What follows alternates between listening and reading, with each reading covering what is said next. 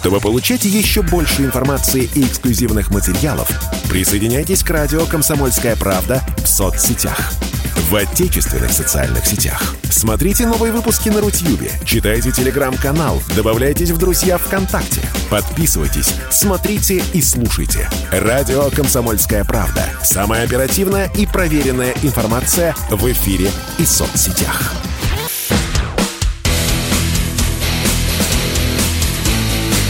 Программа с непримиримой позицией. Утренний Мордан. И снова здравствуйте, и снова в эфире радио «Комсомольская правда». Я Сергей Мордан. Трансляции идут везде, где только они могут идти. Они идут ВКонтакте, они идут в Телеграме, они идут в Яндекс.Дзене и на новом канале в Ютубе под названием «Мордан 2.0». Вот, соответственно, в телеграм-канале Мардан все ссылки на все трансляции выбираете то, что вам больше по вкусу, то, что вам удобно. А ньюсмейкером сегодняшнего дня, безусловно, станет банк Тиньков. Нет, это сейчас будет не рекламная пятиминутка.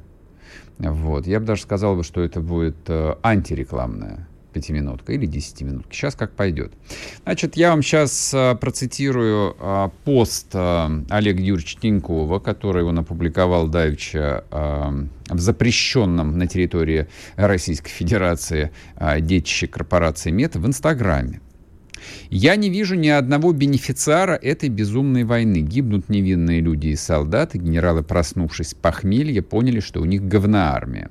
А откуда армия будет хорошая, если все остальное в стране говно и погрязло в непотизме, халуйстве и чинпочитании? Кремлевские чиновники в шоке, что не только они, но и их дети теперь летом не поедут на Средиземное море. Бизнесмены пытаются спасать остатки имущества. Конечно, есть дебилы, рисующие Z, но дебилов в любой стране 10%. 90% россиян против, большими буквами, этой войны.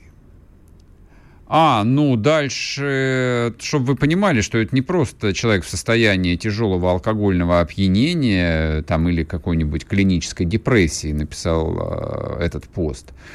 Несмотря на грамматические, орфографические ошибки допущены. Но это ладно, господи, там требовать э, с наших предпринимателей э, знания русского языка, это, в общем, было бы немножечко наивно. Он написал еще и по-английски.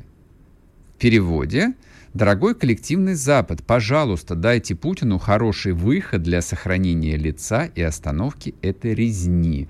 Пожалуйста, будьте более рациональны и гуманны. Вот так вот написал Олег Тиньков. Великий, на самом деле, человек, великий русский предприниматель. Э, вот мы сейчас давайте сразу отдадим ему должное, а после этого начнем, э, значит, с него счищать журу. Вот, объясняя, кто он есть, что он есть и что мы о нем думаем. А, ну, что я вам могу сказать? Каждый человек – имеет свободную волю и имеет а, природное, данное ему Господом Богом право выбирать сторону, выбирать мнение для себя, вот которое ему представляется правильным, справедливым, как угодно. Речь совершенно не об этом. Речь совершенно не об этом. То есть, если бы подобный пост написал бы, ну, я не знаю, там, обычный обыватель, там, вот такой же человек, как я, как э, вы, там, как любой из 145 миллионов граждан России, ну, можете соглашаться, можете не соглашаться, но это не является вообще предметом обсуждения.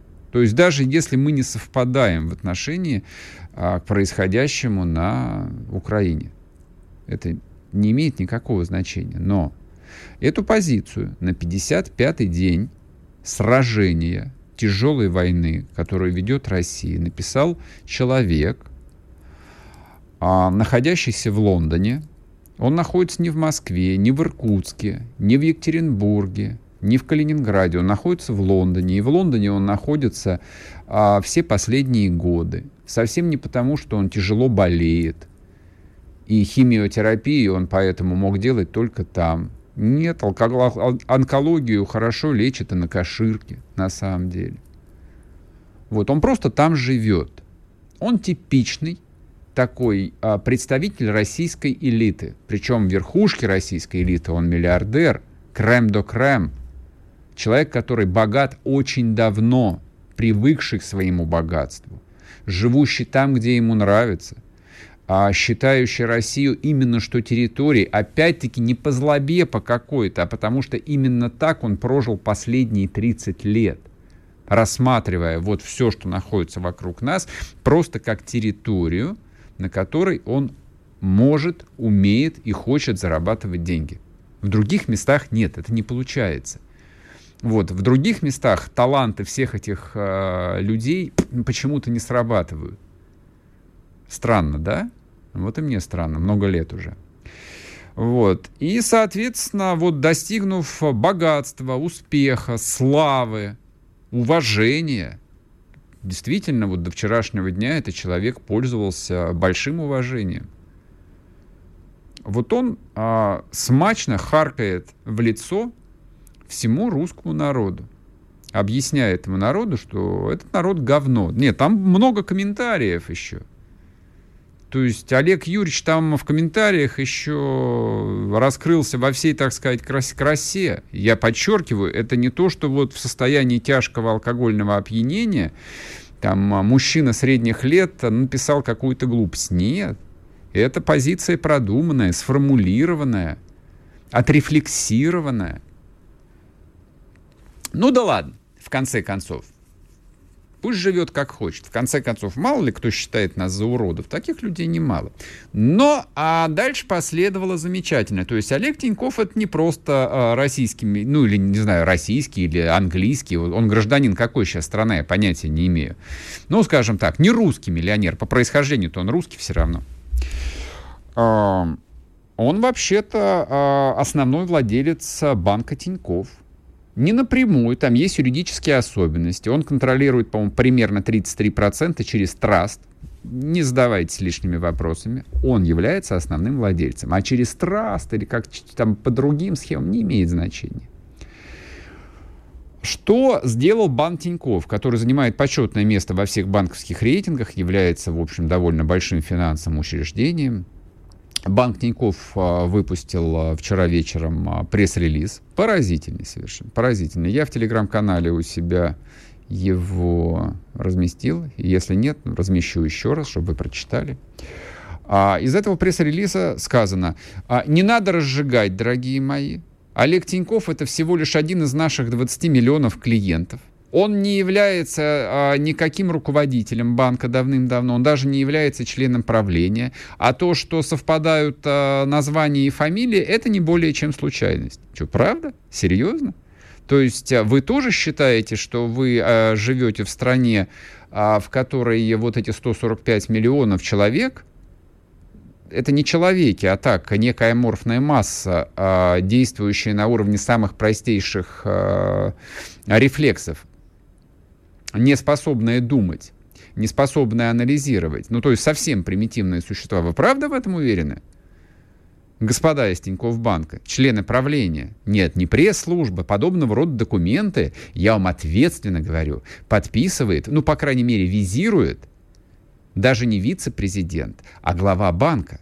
Ситуация критическая. То, что вчера прозвучало, по идее, представляет смертельную угрозу банку Тиньков. По большому счету, в любой стране, авторитарной, не авторитарной, в любой стране, от финансового учреждения после такого камин не осталось бы ремешка в течение двух-трех дней. Подобный банк был бы а, вот закатан в асфальт.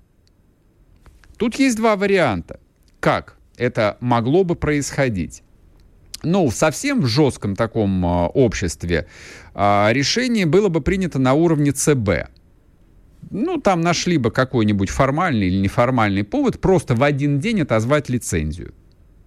То есть, когда у банка отзывают лицензию, либо приостанавливают ее действия, банк сыпется сложная финансовая тут а, ситуация. Так действовать не очень хорошо. Действительно много клиентов, счета, там юридических лиц и так далее, и так далее, и так далее. Можно пойти более сложным путем. А, но есть, в принципе, другой сценарий, ведь существует гражданское общество. Я очень не хотел бы приводить в пример Украину, Но поскольку у нас много общего в плане языка, веры, культуры, истории, не могу а, не провести определенную аналогию. Просто представьте себе на секунду Украину. Любой большой город, вот там а, происходит нечто подобное. Что с этим банком, компанией происходит дальше? Ее разносят в хлам активисты, гражданское общество. Нет, дело не обошлось бы просто бойкотом, ну хотя бойкот последовал бы сразу, на следующий день. Дальше бы начали бы крушить банкоматы, отделения, разрывать контракты, закрывать счета и так далее, и так далее, и так далее. Это просто естественная реакция общества. Но мы не Украина, слава тебе, Господи. Мы нормальное государство, сильное государство, с сильной властью. Государство, где действуют законы. А у банка Тиньков есть определенный шанс уцелеть, небольшой, но есть. Рецепт я привел. Начинайте каяться прямо сегодня. Начинайте отрекаться от Тинькова прямо сегодня. Начинайте сжигать его портреты прямо сегодня. И главное, прямо сегодня смените название прямо сегодня, потому что завтра уже может быть поздно. Не хотелось бы потерять хороший на самом деле, сильный современный банк. Вот что я думаю по поводу этой истории. Сейчас будет короткий перерыв на новости. Вернемся и продолжим. Не уходите. sportkp.ru О спорте, как о жизни.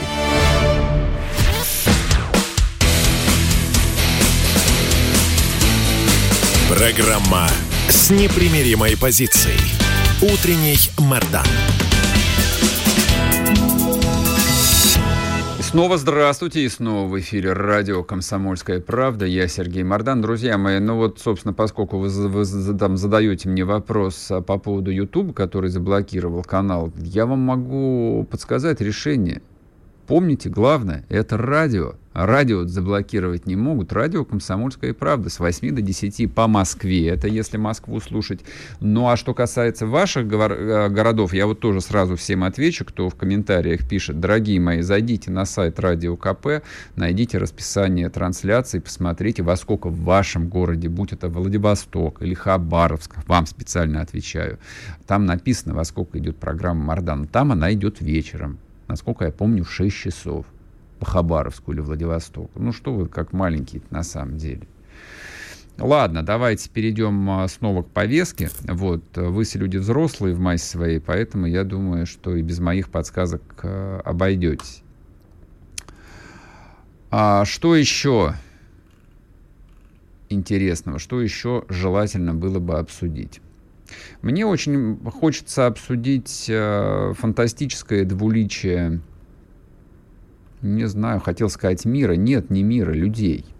Людей. В конце концов, нет никакого, никакого мира, есть э, вполне себе конкретно живые люди. А вот если посмотреть, в какой тональности ведется э, информационная война против России, а то, что происходит, э, это э, именно информационная война, она ведется по правилам войны. Она черно-белая, в ней нет полутонов, то меня, конечно, поражает вот а, то, как устроены люди, которые все это озвучивают, говорят, пишут, а, снимают сюжеты какие-то. Многие из ну как многие из них, некоторые из них, по крайней мере, кого я знаю, люди вроде бы нормальные, люди там, как мне казалось еще вчера, честные, порядочные ну, только страдающий какой-то необъяснимой слепотой. Вот эта вот слепота, она поражает э, вот целые какие-то человеческие сообщества. Вот если посмотреть на список людей, а, которые а, бежали из проклятой России, бежали, вы понимаете, это в кавычках. Ну, например, давайте перечислим. Максим Галкин, Алла Пугачева, Андрей Макаревич вместе со своей беременной супругой отбыли, ну, естественно, в Израиль. Оксимирон, известный человек, просто суперзвезда современной русской музыки. Был в Стамбуле, но, насколько я понимаю, на постоянке в Лондоне. А, Чубайс, Чубайс, конечно, с своей э, женой Дуней Смирновой, дочерью известного кинорежиссера. А где они, непонятно. Уехали сначала в Турцию, ну, вряд ли они затормозились там. Думаю, что отправились, ну, куда-нибудь в Европу. Моргенштерн, которым вот э, мне тут э, в морду тоже пихают, почему я про него говорил, что он э, большой артист. Да, он большой артист. Ну, а, собственно, что большой артист не может быть большой мразью? Может тоже в Израиле его видели. Говорят, что и он э, претендует на гражданство Израиля. Я уж не понимаю как, потому что я всегда был в уверенности, что он башкир. Но он уроженец города Уфы, но и по нему видно, что он вполне себе нормальный русский башкир. То есть, ну, бывают чудеса, я тут без претензий. А бывший гендиректор компании Яндекс, Елена Бунина, тоже вот она уехала в Израиль жить. Зайчка. Паулина Андреева, жена Федора Бондарчука, нашего большого профессионального патриота, автора патриотического кино и вообще видного деятеля там, патриотического кинематографа, тоже покинула страну, вроде бы как в Турции. Но поскольку а Федор Сергеевич комментариев не дает, где находится его семья, но мы и не знаем, догадываемся только. Я, собственно, к чему перечисляю все это? То есть вот эти вот люди, в этом списке многих не хватает, потому что они, не настолько известны. Они уехали в Турцию, они уехали в Израиль. Вообще основная часть уехала в Израиль. И оттуда продолжают бичевать, значит, проклятую агрессивную Россию, которая напала на беззащитную Украину и осуществляет а, агрессивную и, соответственно, преступную войну. Это из Израиля, можете себе представить? То есть ты уезжаешь в Израиль, а у многих есть израильские паспорта, бичуют Россию за агрессивную войну. У меня тут возникает вот э, совершенно какой-то необыкновенный э, психологический коллапс в голове. Израиль очень старомодное государство. Оно такое из 20 века. Да какое из 20-го? Оно из средневековья. Во-первых, это государство национальное, которое не стесняется, у них нет конституции, которое не стесняется заявлять о том, что мы государство еврейское, мы государство для евреев. Это то, что вот в России невозможно себе представить формулировку, что Россия — это национальное государство русского народа. Нет, там по-другому. Так, это первый пункт. Второй пункт. А Израиль на протяжении нескольких десятилетий прямо говорит о том, что он находится в кольце врагов и убьет всех своих врагов если там а, это потребуется. А Израиль никогда не ждет, э, значит, что против него был совершен какой-то очередной террористический акт, поражающий воображение для того, чтобы нанести ответный удар. Пропорциональный обязательно. Нет.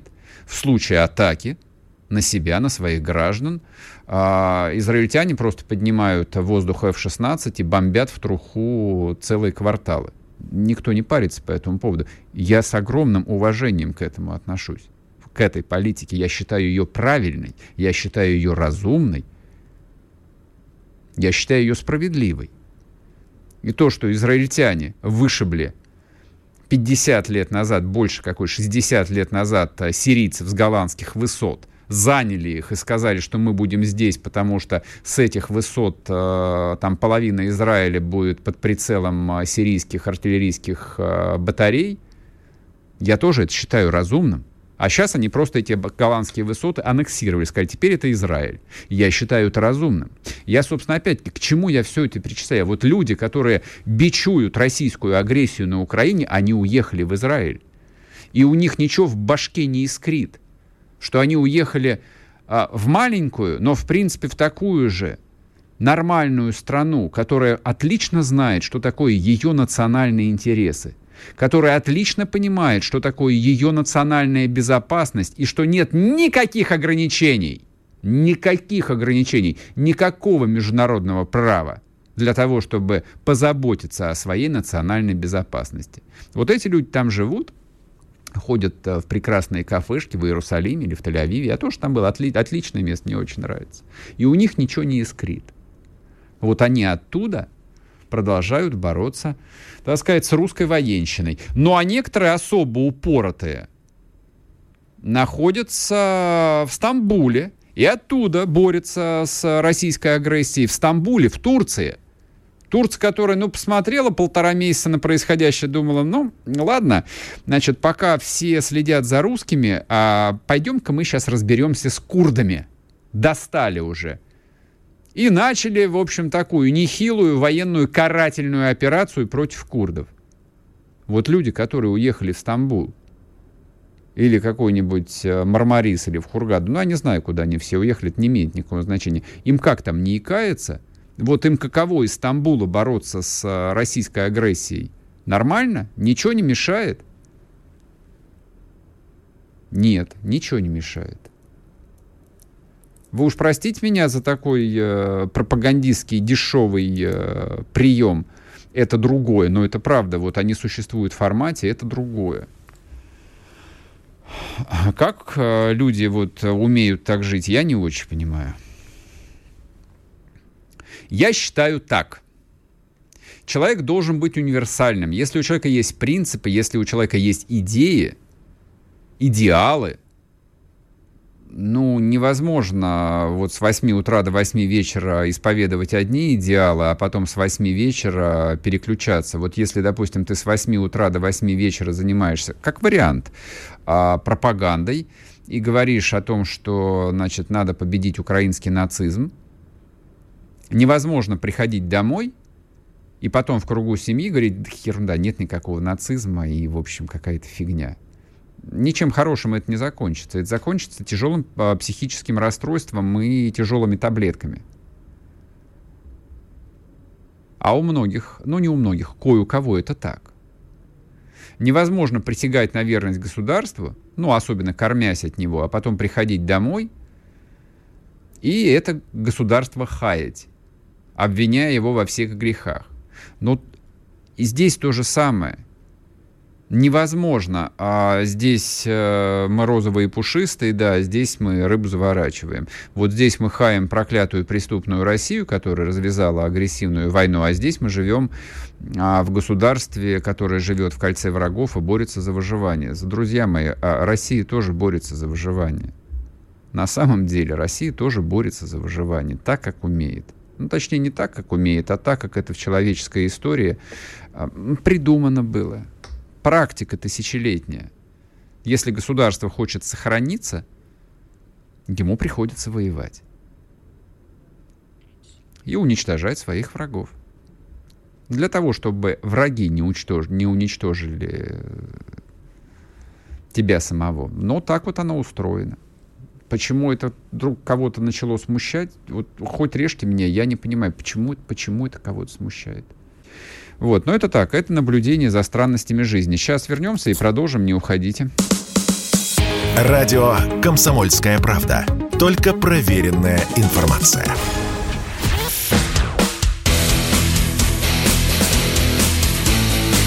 Программа с непримиримой позицией. Утренний Мордан.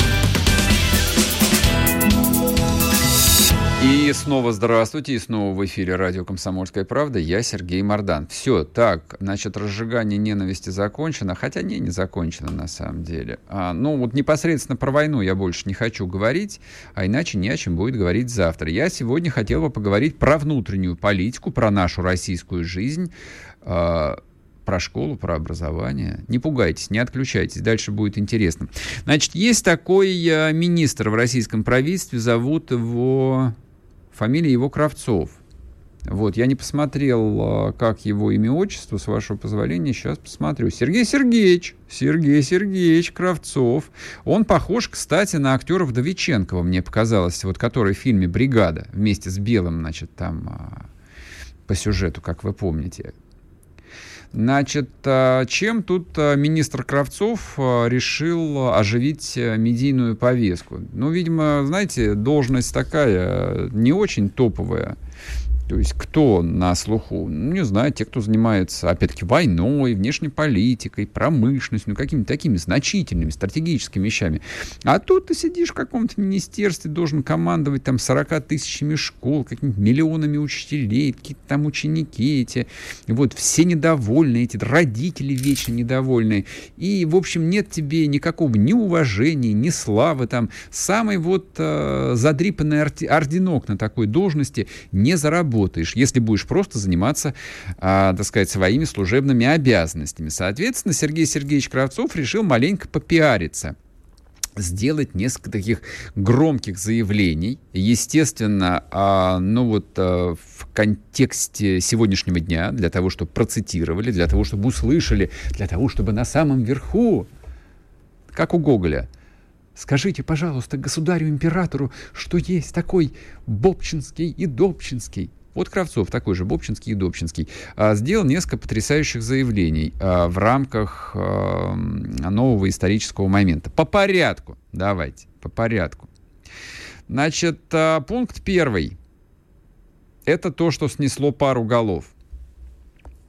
Министр просвещения Кравцов заявил, что мало мы изучаем историю в школе, ну, мы, наши дети. А, и вообще а, историю надо учить с первого класса. Потом уж я не знаю, что произошло. То ли ему позвонил кто-то, то ли замы ему, в общем, мягко подсказали, что он э, фактически даже не вступил на минное поле, он уже посредине минного поля, и выйти с него, не подорвавшись, э, невозможно. Он стал отползать. Вы неправильно меня поняли. Я никогда нет, конечно. Я не говорил о том, что нужно учить историю в первом классе. Но историческое а, образование в форме рассказов детям должно быть с первого класса, настаивает Сергей Сергеевич Кравцов. То есть с 6 лет, в школу с 6 лет теперь ходит, с 6 лет дети должны изучать историю. А, значит, я как а, отец, вырастивший детей, а, взволновался. Плюс есть еще одно обстоятельство. У меня родители учителя. Причем пап мой был учителем истории и даже директором школы был. И мама моя всю жизнь учителем проработала. То есть, ну, я немножечко в теме. И поскольку родителей моих это тоже все цепляет, эта тема так или иначе возникает. Ну, плюс племянник. Ну, слушайте, ладно, что я буду обсуждать? Аудитория взрослая, все понимают, о чем идет речь. То есть этого министра Кравцова вчера а, матом крыли, нецензурными словами, запрещенные Роскомнадзором, несколько десятков миллионов а, граждан России. То есть вот как ему икалось вчера, я не знаю. Но я хочу задать риторический вопрос министру просвещения. Дорогой Сергей Сергеевич, а я посмотрел вашу биографию. Я знаю, что вы после института вроде бы как а, годика полтора в школе поработали. Учителем математики. Не знаю, правда или нет. Вот, может быть, потом биографию откорректировали. Но, по крайней мере, в Википедии это написано. Но вот если вы были в школе, ну или если у вас есть дети, они там, ну, наверное, должны быть. Вы же должны понимать, что шестилетки или даже а, мальчику, девочке, которому 7 лет, и он пришел в первый класс, вот история не укладывается в программу, он еще читает, скорее всего, либо не умеет, либо плохо читает. А он там прописями занимается, вот эти вот закорючки рисует. Родная речь у него появляется, сказки ему читают, но даже сказки ему, скорее всего, читают дома, не в школе. Какая к чертям собачьим история? Вы что курили-то? Дорогой мой министр просвещения, что с вами случилось? Какой вы пережили стресс? Не знаю, в эти выходные или в эти дни, что столь безумная идея родилась у вас в голове, и более того, вы ее публично озвучили, обеспечили себе гигантское цитирование. Что произошло такого? Если вы думаете, что это все, и на этом министр Кравцов остановился, вы ошибаетесь. Опять-таки, это не было случайностью, это был обдуманный камин -аут. Дальше министр просвещения сказал, ну, продолжая патриотическую тематику, ну, чтобы на самом верху доложили о том, что Министерство просвещения это не какое-нибудь бессмысленное заведение, богадельня под руководством земляники, а, в общем, тоже очень важная там часть государственной машины. Было сказано, что обязательно нужна позитивная практика в школах. Нужно каждую неделю начинать с церемонии подъема государственного флага под гимн. А, хотел уточнить, не знаю у кого, а гимн дети будут петь или нет? Будут, я думаю. Не везде, но в части школ, конечно же, будут. А сразу я обозначу свою позицию. Вот для отчета какого-нибудь на самый верх о том, а, значит, ну, не знаю, готовишь там папочку, доклад, патриотическое воспитание, это норм. Это хороший пункт, я сам бы его включил. Мы там а, в 40 тысячах школах внедрили практику подъема государственного гимна, э, флага, пения гимна, рисование герба а, и выставка детского рисунка к Дню России. Это отличная штука. Но ни один учитель или человек, работавший в школе, в школе, под такую а, хрень не подпишется. Любой человек, который работал в школе или хотя бы был в школе, или хотя бы помнит школу из своей жизни, не подпишется под таким. Любой здравомыслящий человек скажет, ребят, это профанация, а любая профанация до добра не доводит. Ну и третий пункт. Это вот э, дембельский аккорд, который министр Кравцов сделал, хотя я совершенно не думаю, что после этого его уволят. Более того, я убежден, что его не уволят после этого. Он будет продолжать делать карьеру, а может быть мы его еще и в роли вице-премьера когда-нибудь увидим. Вполне может быть. Мы и не таких вице-премьеров видели. А, значит, он сказал, что нужно на входе в школу изымать телефоны изымать телефоны.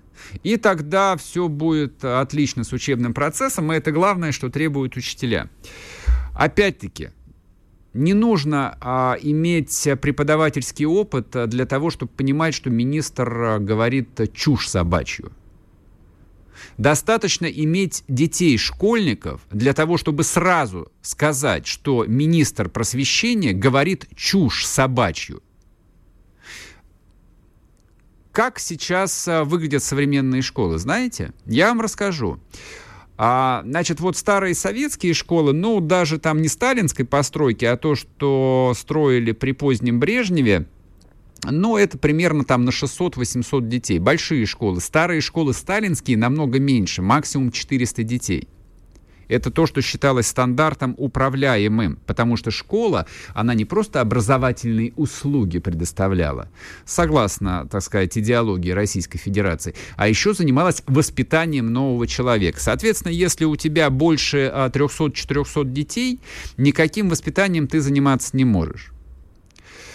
А, ну, при позднем Советском Союзе планка была поднята, но что приключилось, э, так сказать, э, в развитой э, Российской Федерации, вы можете посмотреть по сторонам. Я вам кратко расскажу. Ну, например, в Москве несколько лет назад, не помню, в 15 или 16 году, в Новой Москве была открыта, это торжественно анонсировалось, «Самая большая школа России!» Ее торжественно открывали. Она была на несколько тысяч учеников. Я, когда эту новость, помню, прочел, ну, мало чего понял. А, ну, и то есть я понял, что это очень много, потому что, ну, вот у меня, допустим, одна из школ, где я учился, была на 1200 человек. Это было страшно много. Это был совершенно неуправляемый коллектив. Но это была специальная экспериментальная школа с бассейном, со всеми делами. А тут я недавно оказался в Подмосковье, а, в школе города Красногорска, из новопостроенных, а, на 3000 человек с учителем там разговаривал, я говорю, скажите, пожалуйста, а вы хотя бы вот всех своих коллег знаете? Она смеется, говорит, вы что, говорит, издеваетесь, что ли? Знаете, сколько нас здесь? Ну и плюс, учитывая текучку, нет. Они не то, что а, детей всех, они даже коллег, учителей не знают.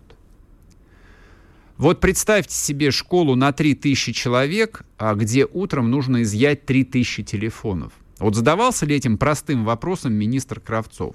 Конечно же нет, потому что школу, школу настоящую, он последний раз видел лет, видел лет 30 назад.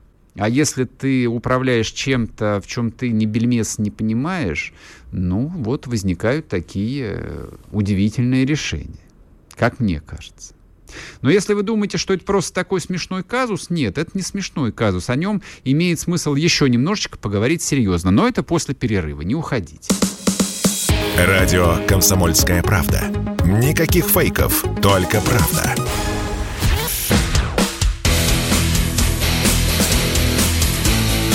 Программа с непримиримой позицией. Утренний Мордан. И снова здравствуйте, и снова в эфире радио «Комсомольская правда». Я Сергей Мордан. А, слушайте, я хотел еще немножечко поговорить э, вот а, про школу, про воспитание, про идеологию. Ну, вот про идеологию не буду, это совсем скучно. Какая там к черту идеология? Ну, давайте про школу поговорим. Я понимаю, что у нас каждый министр, каждый начальник департамента образования в любом крупном городе а, пытается начать какую-нибудь реформу. То есть без реформы, как известно, карьеру не сделать. Поэтому у нас непрерывно что-то реформирует. Но, как вы знаете, ни одна реформа не доводится до конца, в том числе и в системе образования. А та, которая доводится, оборачивается каким-нибудь ЕГЭ или исключением из Болонской системы. Говорили об этом недавно. Значит, что касается школ, что касается реформы среднего образования, но если вот министру Кравцову хочется очередную реформу начать, ну давайте а, зададим а, простой вопрос. Вот я, если бы министром был я, с чего бы начал я? Я бы для начала, а, ну, скажем так, проанализировал зарплаты во всей системе. Сколько получают учителя? С какой нагрузкой? А сколько получают директора школ? объединенных, которые превращаются на глазах в суперменеджеров и управляют довольно большими финансовыми потоками. Поэтому нынче на места директоров школ, особенно в больших городах, назначают только своих, проверенных людей. А сколько получают э, зарплат всевозможные надзорные органы, всякие ГОРАНО, РАНО, э, чиновники городских департаментов образования, Рособрнадзоров там и прочее вот это вот комарили. Сколько они все получают? Давайте сделаем простенькую табличку, посмотрим, как распределяются деньги и насколько они адекватны. И мысль еще, которая в голову мне пришла из моего советского детства – в моем советском детстве и директора школ, а я учился в шести школах, и даже начальники из районных э, управлений образования вели уроки. Вели уроки. Они понимали, с чем они имеют дело. У них ремесло было в руках. У них была живая профессия. Невозможно было быть просто начальником, уж точно не директором школы, и каждый день не контактировать с детьми. Ну, посмотрите на директоров э, школ, в которых учатся ваши дети или внуки. Спросите их, они ведут какие-нибудь предметы или нет. И получите ответ, почему они настолько далеки от реальных проблем образования, почему у наших детей такое плохое образование и почему уровень этого образования падает все ниже и ниже из года в год.